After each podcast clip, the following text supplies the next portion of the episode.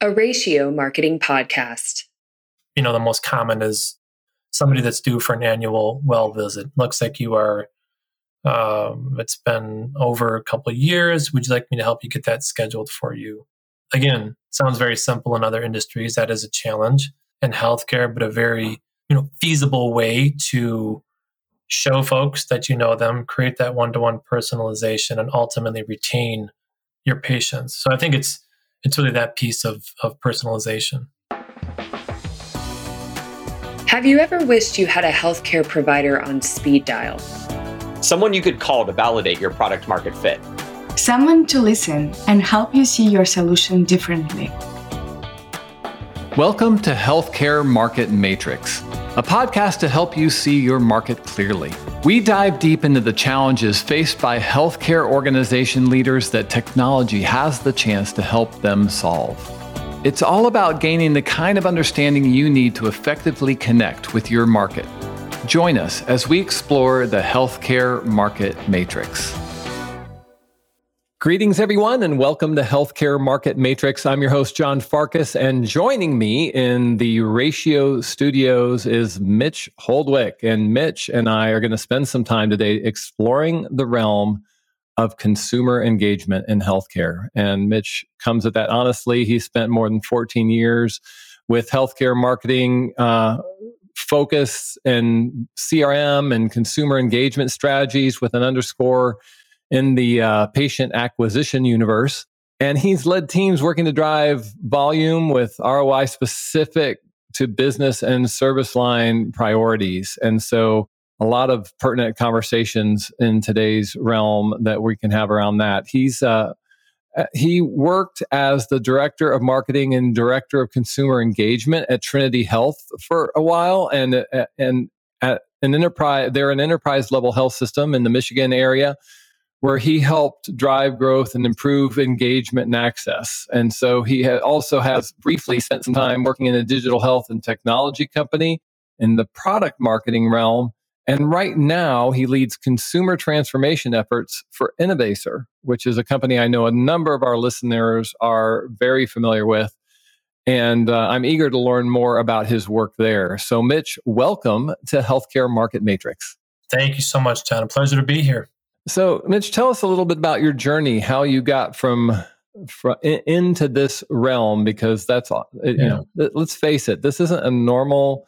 You know, it's not something that a kid wakes up after college and just says, "I really want to jump into the healthcare data universe." What is that? Uh, what has that meant for you? Yeah, it's a great question. You're right. It was not a linear path for me, as I'm sure it has not been for many of your listeners and supporters. But uh, um, as you mentioned, um, spent most of my career, roughly 14 years, on the hospital health system side at Trinity. And I really started out mar- as a marketing specialist uh, and kind of worked my way up as a manager into a director role and uh, kind of found my sweet spot professionally um, in the in the realm and space of uh, you know digital marketing crm i became really interested um, with technology and how things work and how we can really leverage those solutions to better serve our patients and community members. But the last two years of my time at Trinity actually was thrust into a role right at the beginning of the pandemic. Um, and I know all your listeners can appreciate this. I had beginning, literally the beginning of the pandemic. Uh, we had on the heels of an of an epic go live, and um, we were the call center that I was going to be supporting had just acquired the fifth hospital. So operationally hmm. speaking, it was a lot of complexity, a lot of nuances a going of, on, a lot of converging factors. Yes, yes. Um, but it really forced me uh, to learn a lot about the operations side and how operations and technology work together with people um, and it and it created it kind of heightened my awareness and passion not just for digital marketing and acquisition but overall consumer engagement. Um, and so it was uh, i would say two of the most challenging but equally if not more rewarding years of my career. Um, having the opportunity to serve with and support a call center and all the agents. Um, in addition to my work in in um, uh, digital marketing. So transitioning from that, I, I um, had an opportunity to to take a leap into the dark side, as they say, on the on the vendor the vendor side, um, where I got even a little more broad as it related to digital health and the technology that supports all of that, and uh, really just kind of um, recognizing the undeniable momentum that we are continuing to see in the industry, and there's so many mm-hmm. opportunities.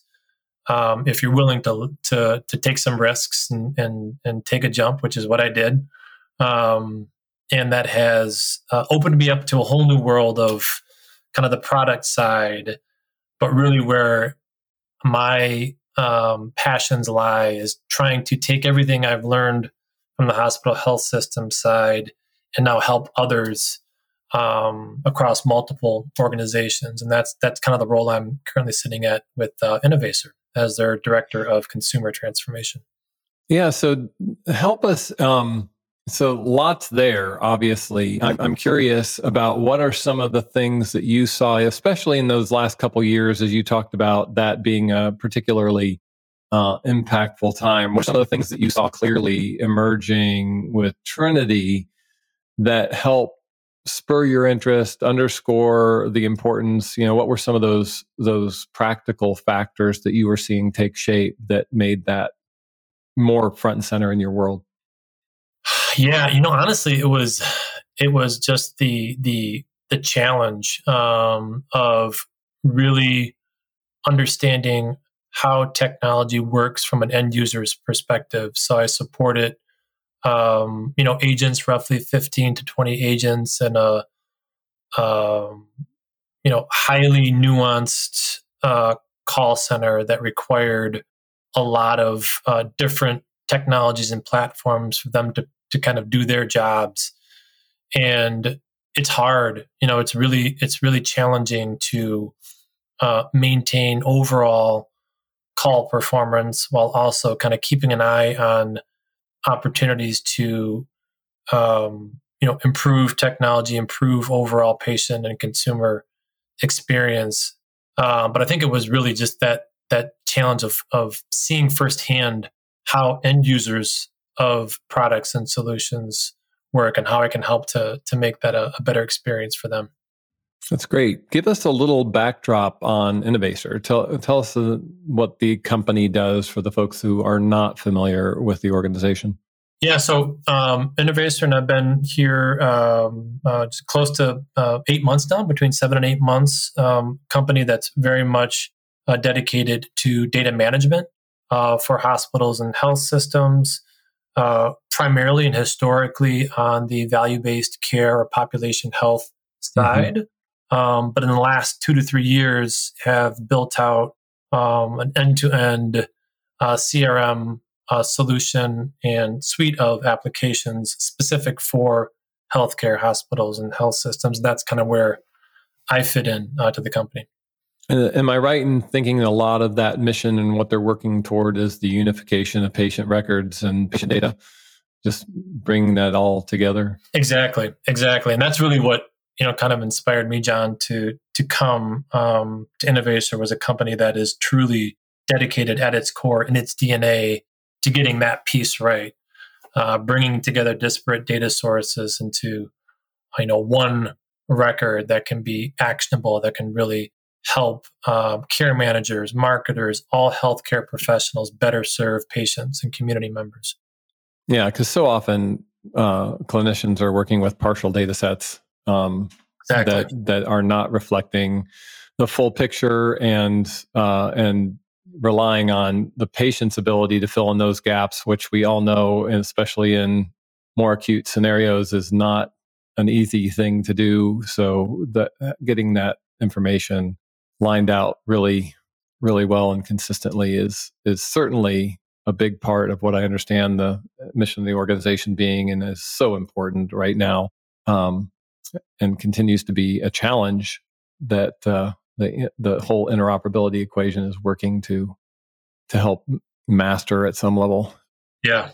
So knowing your backdrop and the con, uh, you know, I, I'm fascinated with the whole move and some of the dynamics that are involved right now in the move toward the understanding of needing to, you know, for for traditional health systems to look at the people that they serve as consumers and and what that is means and looks like. Um, what does it take for a healthcare organization to you know what do they need to be from a cultural perspective to impact that kind of transformation or that kind of movement? What are some of the things that really need to be in place? I mean you know change management is such a key uh, piece um, to that john. I think there's inevitably a lot of operational and otherwise disjointedness as we continue to move towards this notion of systemness. Um, and I think there's varying levels of, of how that is happening right now across the industry. But that ultimately creates an environment um, where folks feel comfortable coming together. And I use the word comfortable because I think that's really important. It requires sometimes a lot of uncomfortable conversations when you've got people in marketing versus finance versus operations versus clinical informatics talking together, speaking different languages, having been historically kind of siloed in their areas um, for a number of reasons. You talked about, you know, data, um, disparate data sources is a big part of that. Using different technologies, leveraging different data sources has um, kind of created some of that disjointedness. So I think to answer your question, that's really where it starts is trying to find ways to to come together and to just start start talking. You know, we all have common goals. How do we work on that together? Yeah, and it's never easy for an organization to confront a gap, right? I mean, that's yeah. all because uh, it's pin the tail on the gap is the yeah. uh, is the game that a lot of people end up playing in those scenarios, and and you can't afford to do that, especially when the call is as urgent as it is right now, with health systems needing to very quickly and effectively address their the, the consumer opportunities that exist as in their organizations. Um, so, what I know and you know we we we talk about when we anytime we're going to talk about consumer engagement the conversation very cl- very quickly turns to technology because we're talking about communication of a lot of things to a lot of people it's not something that uh, that we we can't build call centers and staff call centers that big and uh, let alone afford it it has to involve um, you know, it has to involve automation and it has to involve uh, a robust tech stack. Um, what were some of the things that you were employing in the context of Trinity, and to what end, and and uh, how what did that look like? Yeah, so CRM was a, a, a big part. So you know, our customer relationship management platform and solution was used, you know, primarily for a lot of patient acquisition uh, campaigns and strategies but it also uh, kind of spilled into the contact center or call center as kind of that conduit or way to kind of bridge the gap in between marketing sure. and the call center. Um, so that was a big piece of what I worked on. Um, also, of course, the ecosystem and tech stack associated with the call center in terms of a telephony platform, agent consoles. A lot of that I learned, um, but ultimately allows agents and customer care reps to serve patients and community members. Those are kind of the two biggest pieces of technologies or platforms that I was involved with. Um, and the the challenge having kind of come from the marketing world into operations and into the call center was how to bridge the gap between those two worlds um, to help not only manage uh, daily call volume for your you know kind of uh, you know basic call needs, but also to help um, at a more sophisticated level engage with community members specific to campaigns and other initiatives.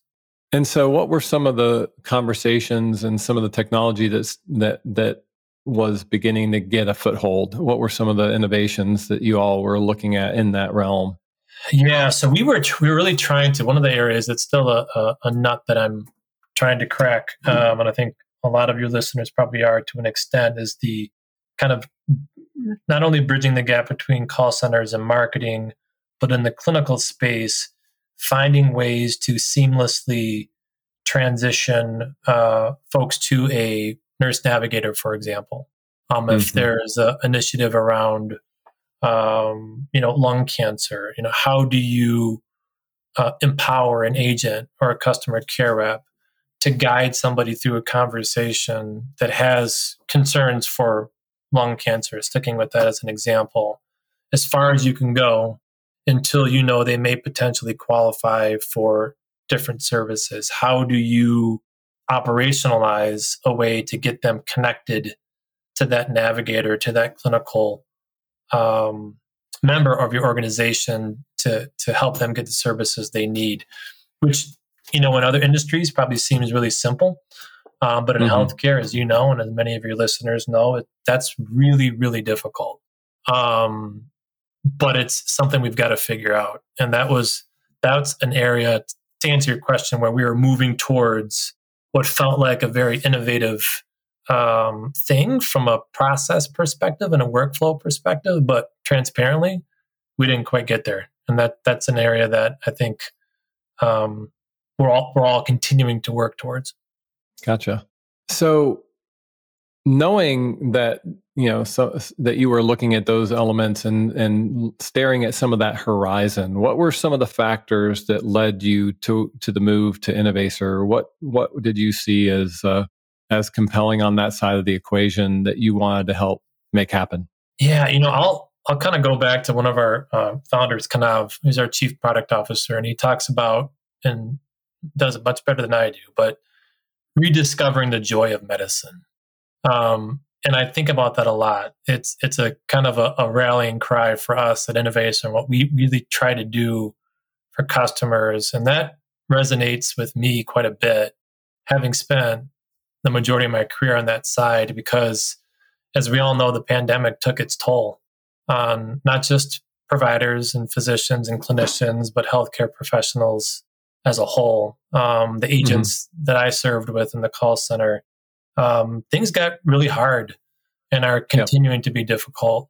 Um, but I feel like we are at this point now um, where the technology is at a place, there's so much focus on consumer engagement that we're starting to see um, some movement that's helping not only create better experiences for our patients and our community members, but again, helping people rediscover the joy because people work you don't work in, in healthcare for for giggles. You do it because you love what you do and you kind of embrace the chaos. Um, but that's what that's what motivates me. or at least tolerate it. Or tolerate it right, right. but uh, every now and then you see examples of where people are starting to kind of rediscover that that joy and that that keeps me going. If i can if i can help our customers do that that fills my bucket every day yeah, absolutely. Um, so, how is Innovaccer approaching s- making that inroad? You know, what, what does it look like marketing in the health systems? What are some of the things and, and some of the the messages and ideas that you guys are pulling forward in and around this engagement realm and the consumer realm? How are you? Uh, how are you having that conversation?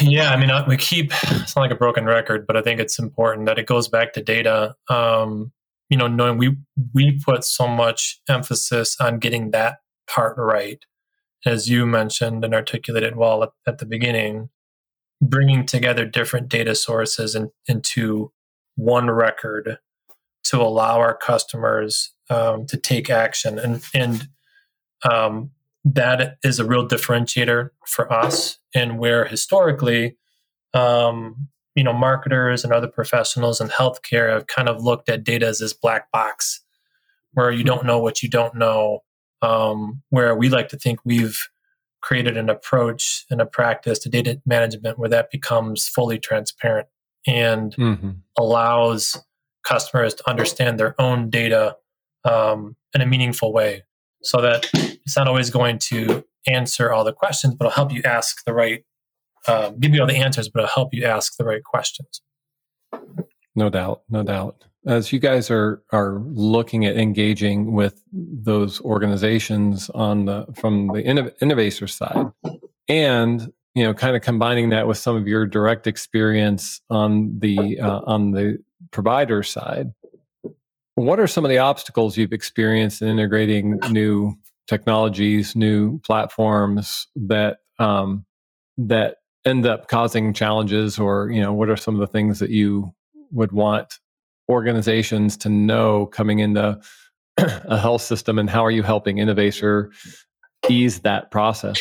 Yeah, that's a great question, and you know, honestly, I'll I'll I think it's always good to um, celebrate success, but also learn from failures. And one of my um, not personal failures, but when I at Trinity, we recognized pretty quickly that we had a missed opportunity as it related to integrating the technology that was used to support agents with some of those marketing initiatives that we didn't have our end users, our agents, our customer care ups really at the table from the onset mm-hmm.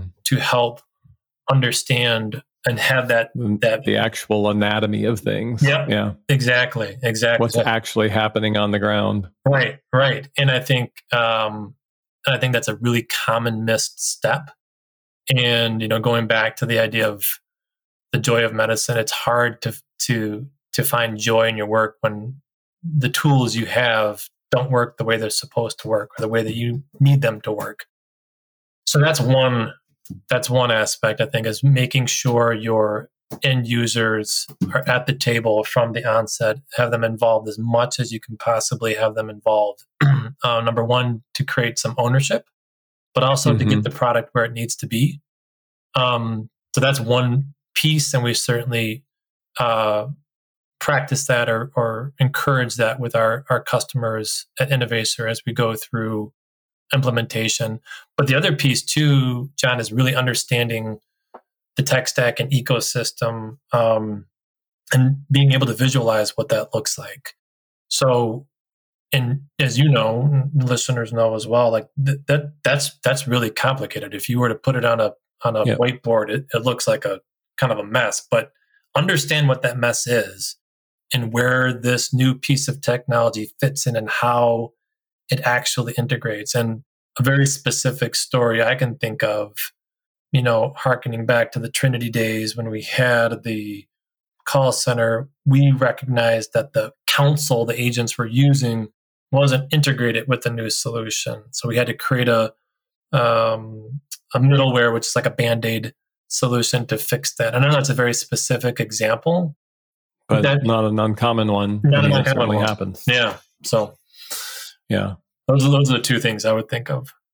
Yeah, great points. Um, when you when you look at um, the process of, you know, what what I know is part of what Innovaccer is enabling is is better, cleaner patient data. Yep. And how do you uh, and, and, data, uh, clean data is certainly an, an important part when we're looking at segmenting and understanding who it is that we're we're talking uh, talking to and working to engage. Um, how does segmentation? How do you see segmentation, and and uh, how does this delineation evolve based on the specific target markets that you're concentrating on?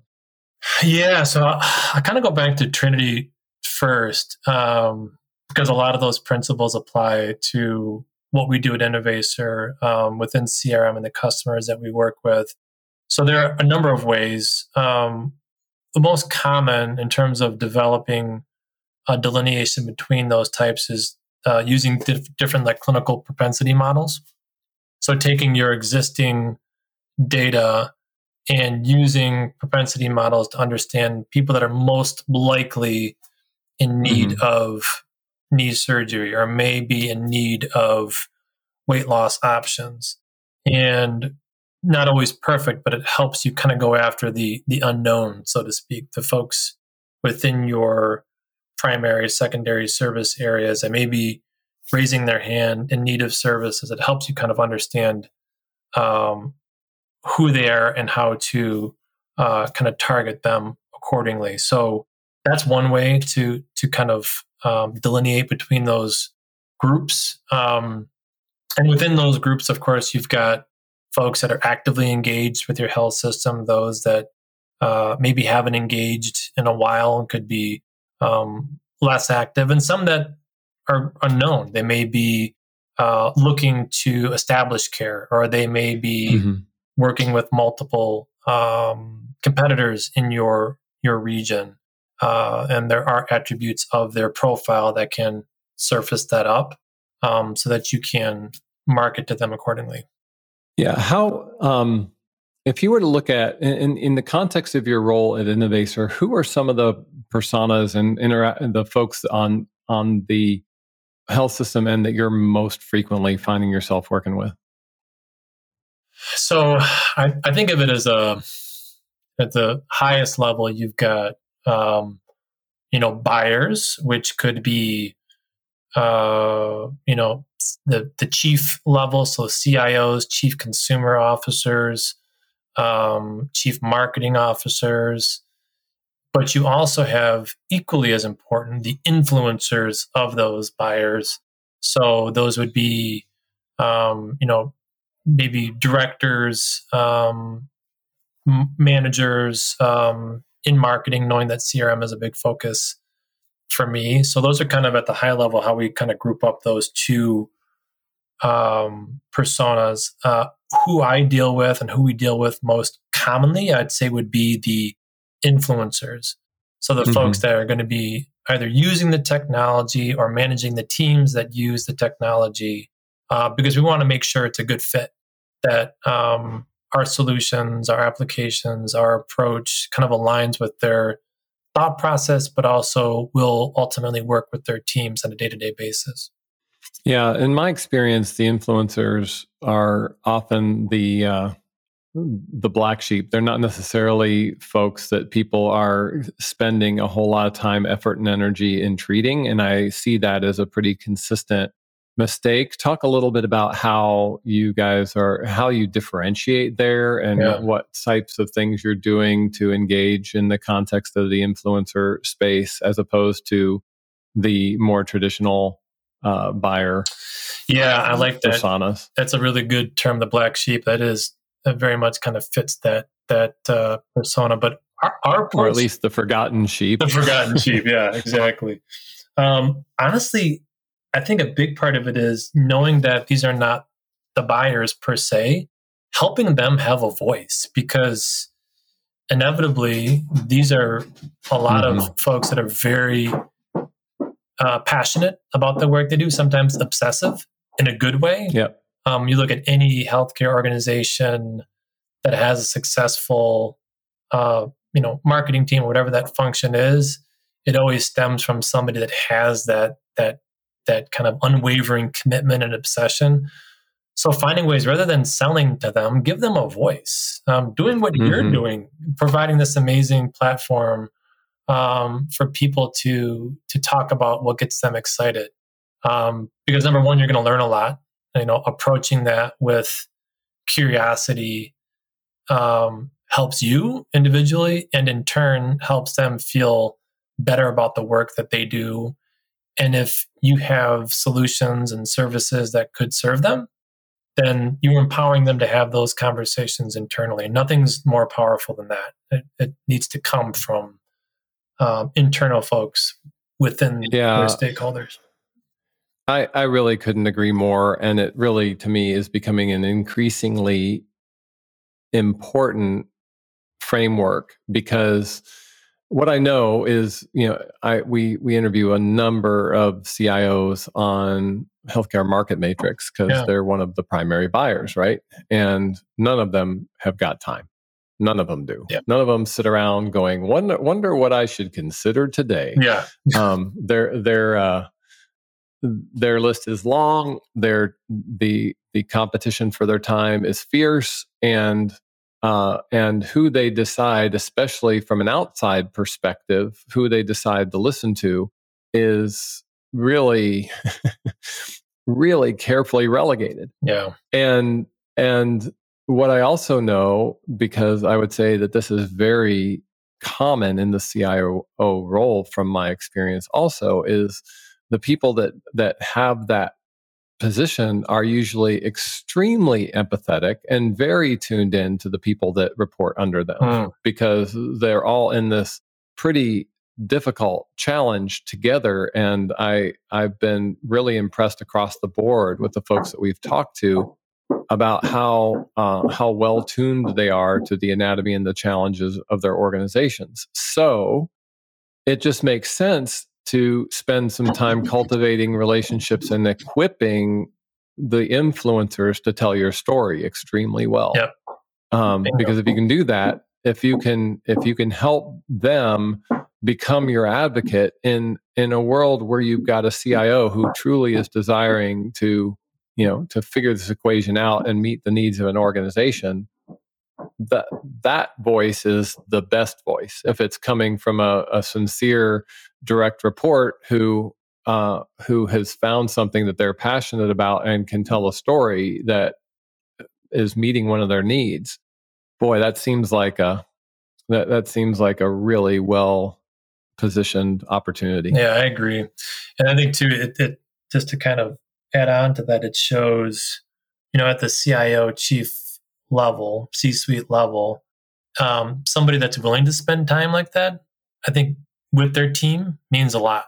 You know, they they're they're they see the um, benefit and value in doing that. Um, not only to give them a voice, but to learn from them, and it just creates more of that relationship as you evolve from just a transactional um, type engagement. So, yeah, makes no sense. doubt.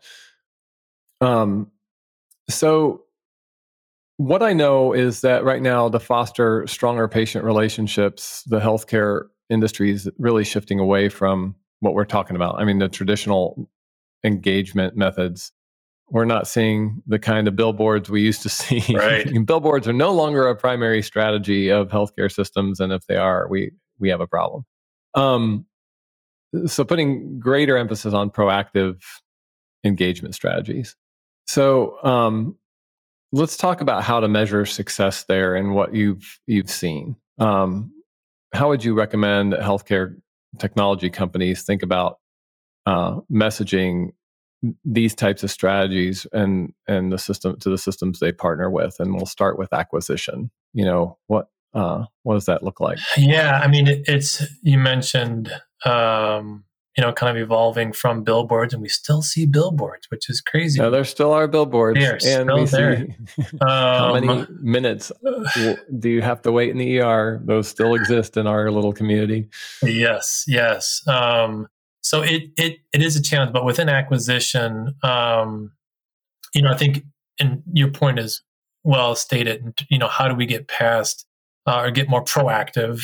Um, so using using data, we've got as mentioned, access to so much data, but how do we take uh, some of the key pieces of that data to help understand what that next, you know, we talk about next best action. That's a term used quite a bit, but I think it lends itself to acquisition well because it's anticipating what the the next need could be, whether that's in the conversation with an agent in a call center or for campaigns and different communication tactics that are designed to, to help understand what that might be.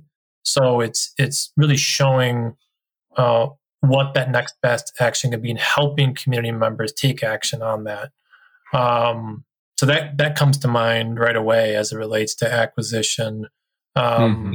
and and then you know other uh, areas too, more kind of in the population health element element, but um, you know how do we reduce um, ED admissions and and uh, recognizing cohorts of patients within your hospital or health system that may be uh, have a propensity towards that, you know, and, and acting accordingly. How about in the context of retention?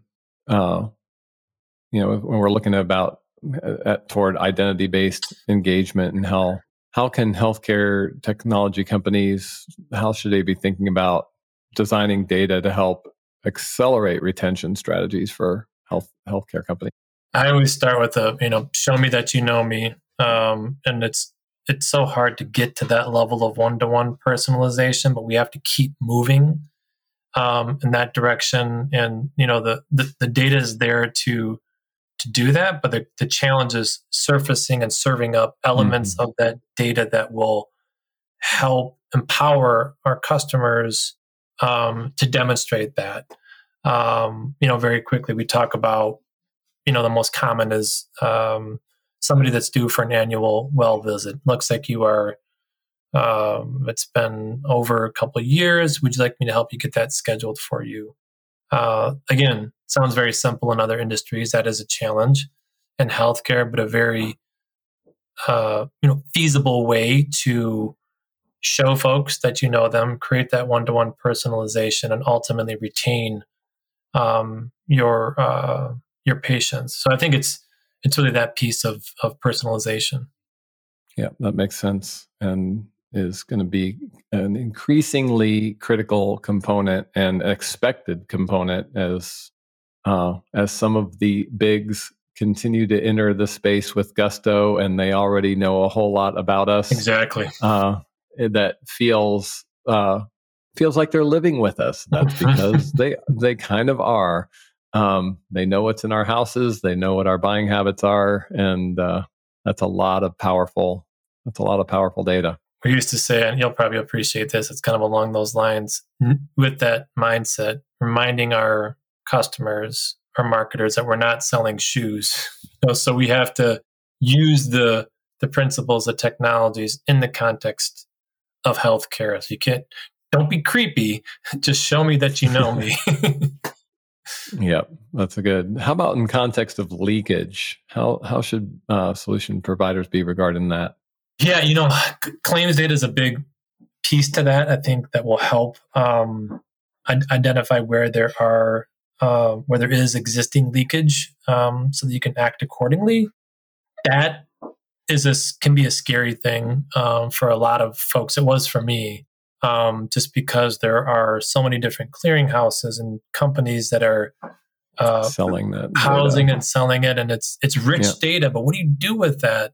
Um, but there are a lot of I'm seeing a lot of emerging um, solutions, dashboards that are taking that data, making it visual, making it actionable, um, so sure. that you can clearly see where that leakage is occurring, um, and start asking some of those important questions.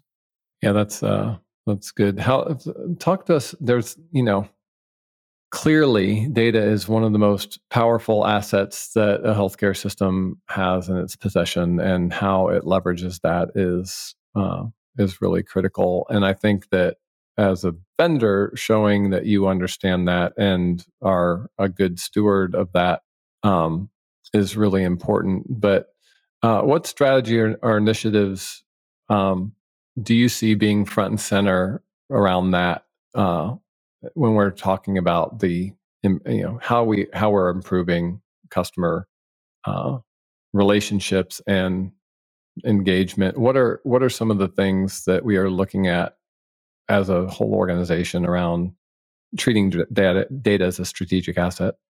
Yeah i mean it's it's gotta you gotta lead with with data um, and again a lot of the folks and customers that I work with are in the marketing consumer engagement space and historically that's been lacking from the story but mm-hmm. but starting with data creates a level of object- objectivity that kind of takes the emotion out and there's so much emotion um, in healthcare especially kind of going back to our earlier points around this movement towards systemness but it's we're kind of limping towards systemness. And through that there's some some challenges and there's a lot of feelings and a lot of emotions but data kind of takes that away and allows us to work on a common platform and a common playing field because um, it's hard to argue with with data.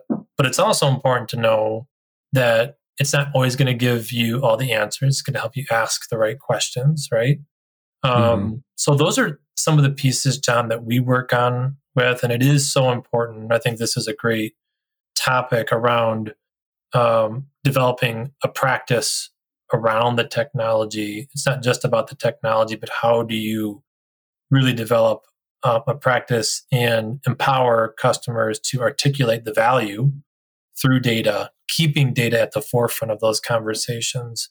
Um, and that, honestly, data's fun. I'm not even a data guy per se. I'm not a data scientist.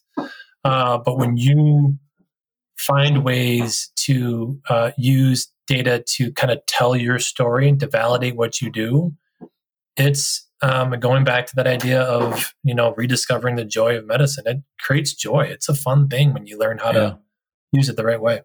You know, it's one of the things that makes me that I just am always puzzled at, and I'm sure that from my naive perspective that I am missing a big part of the complexities associated with this. But we work with a number of platform companies, and I've been exposed to a number of platform companies that have un um, just amazing access to amazing troves of powerful data around different engagement patterns around different you know identified you know things that that could be really meaningful. And it, has been interesting to me to look at how many technology companies put their put their solution forward.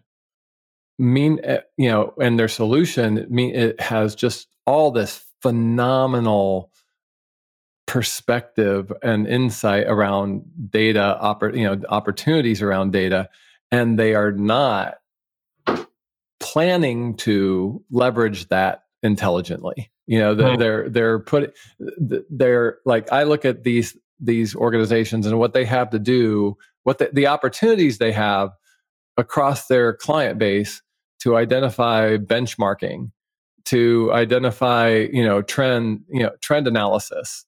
It doesn't have to be identified data. It's just trend analysis, you uh-huh. know, uh-huh. and, and, what kind of level of insight that could provide their customers if they could say, hey, across our platform, here are things that we're seeing yeah. that are are going to be clear indicators of XYZ, you know, and they don't they don't have that as a prioritization in their uh, you know and and i just look at and go what an incredible value potential sure but they just let it sit there in the you know in the process of and and i like i said i'm sure that i have a very naive perspective on what that takes to do but it sure seems like if you stuck a data scientist on it they could come up with a very compelling product edition that could provide great value to their customers oh, that would sure. not that wouldn't mess up anybody's compliance agreements.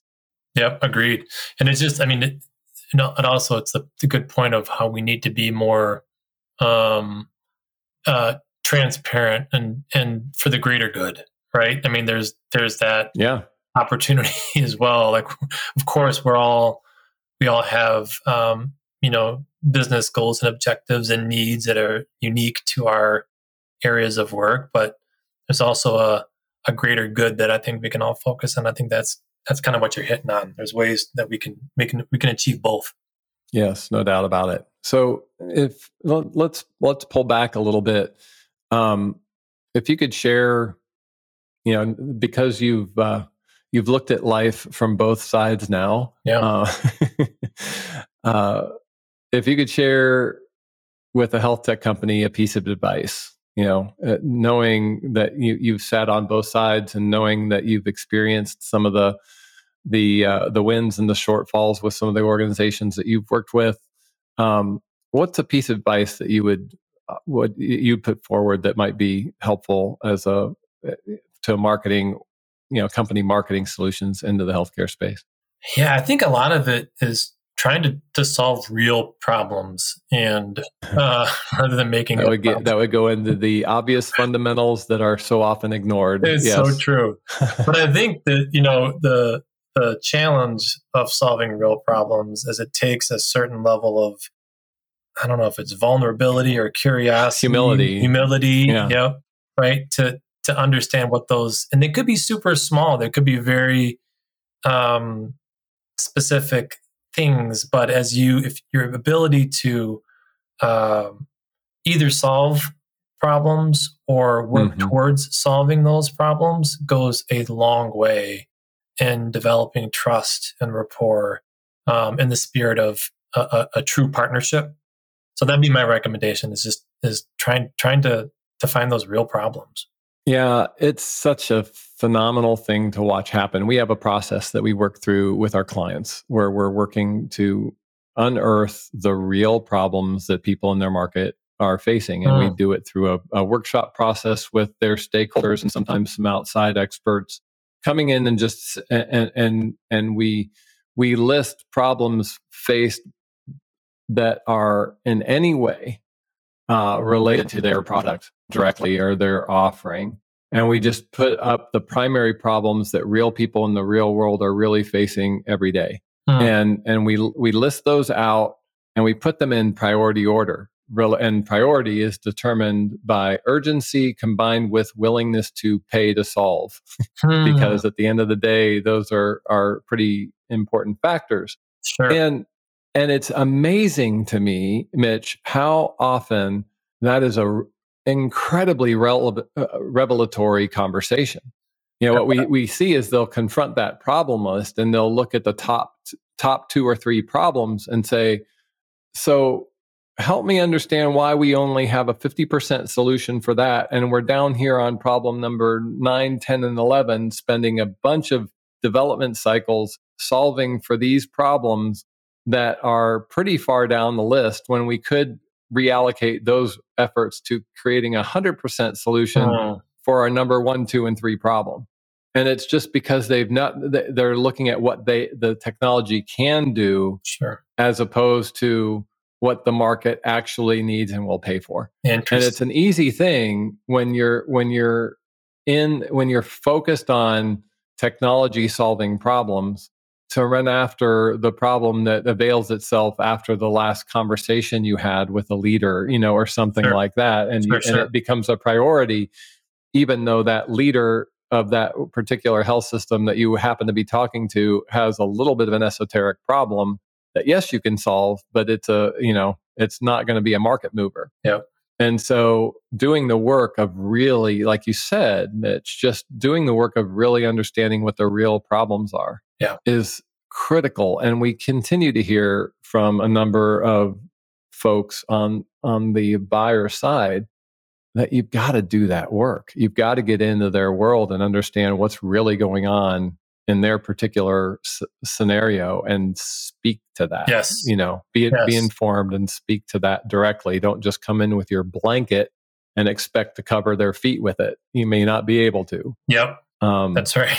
That it's a it's a tricky it's a tricky scenario for sure. It's a great example. Um, what um, when you know putting your your provider hat back on again? Sure.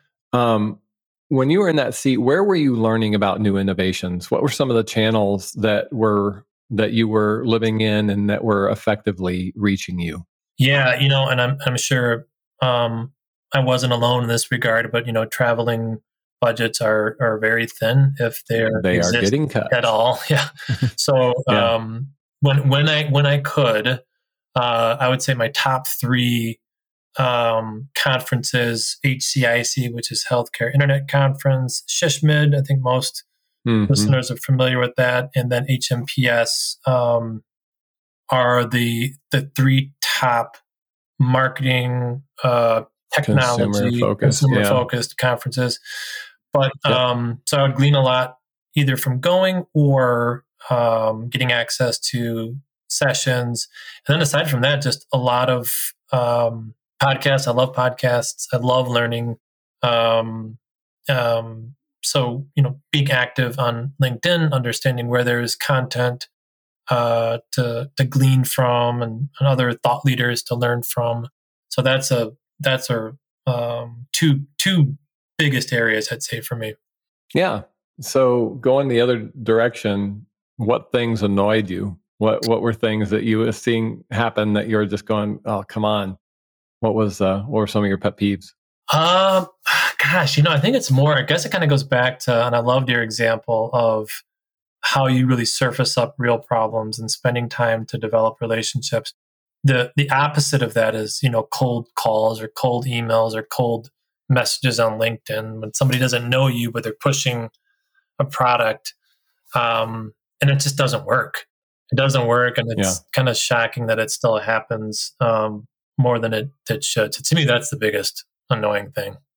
Yeah, I hear that pretty frequently. Yeah. It is, uh, as I mentioned. I mean, you gotta you gotta show up and you gotta know um, and have done your work. I think that uh, it, it, keeps being increasingly underscored and and stuff I'm aware of that you know those those more account based movements and how we how we get information about a particular health system that we can then figure out how to create campaigns around that would target specific needs um, and be and be relevant. Yep. seems really uh, increasingly important. Agreed. Well, that's that's uh, some great points there. What is on uh, Innovaccer's front burner right now? What are some of the things that you are involved with that are uh, that you're excited about and bringing forward um, that we can be looking for? Yeah, well, I mean, the big focus for me, CRM, as I mentioned, is still um, one of our newer products and offerings, but um, having a chance to really understand it deeply from a product um, perspective, I'm so excited about you know bringing this, continuing to bring this into market as it continues to mature, helping other um, marketers and healthcare professionals understand the benefit of a CRM within a data company that historically is rooted in, in value based care and population health management.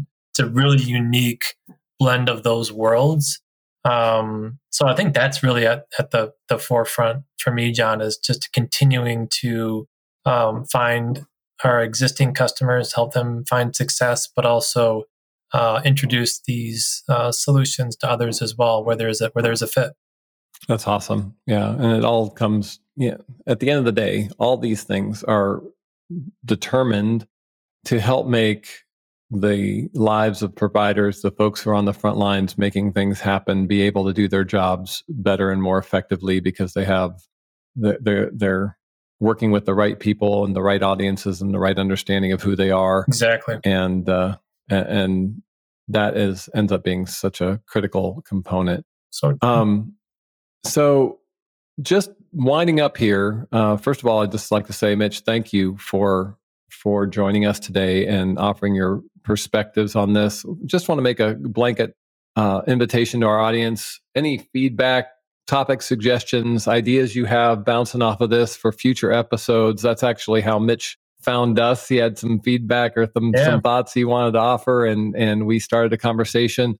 Um, but that would be great. Uh, Mitch, where can our listeners uh, follow you and understand more about what's going on with you? Yeah, and again, thank you for for having me on. This has been um, a pleasure. And uh, folks can find me on LinkedIn, very active. I am on Twitter or X, as they say now, at mch110. Feels weird. As they as they reluctantly say. I don't know how to do it, but admittedly, I will say it. I would say the the Twitter X space is my like half and half of of work and my uh, personal endeavors and sports and other things. So fair warning there, LinkedIn, I'm I'm all in on on work stuff, but I really really love um, interacting. So please reach out. I love having conversations, learning from others.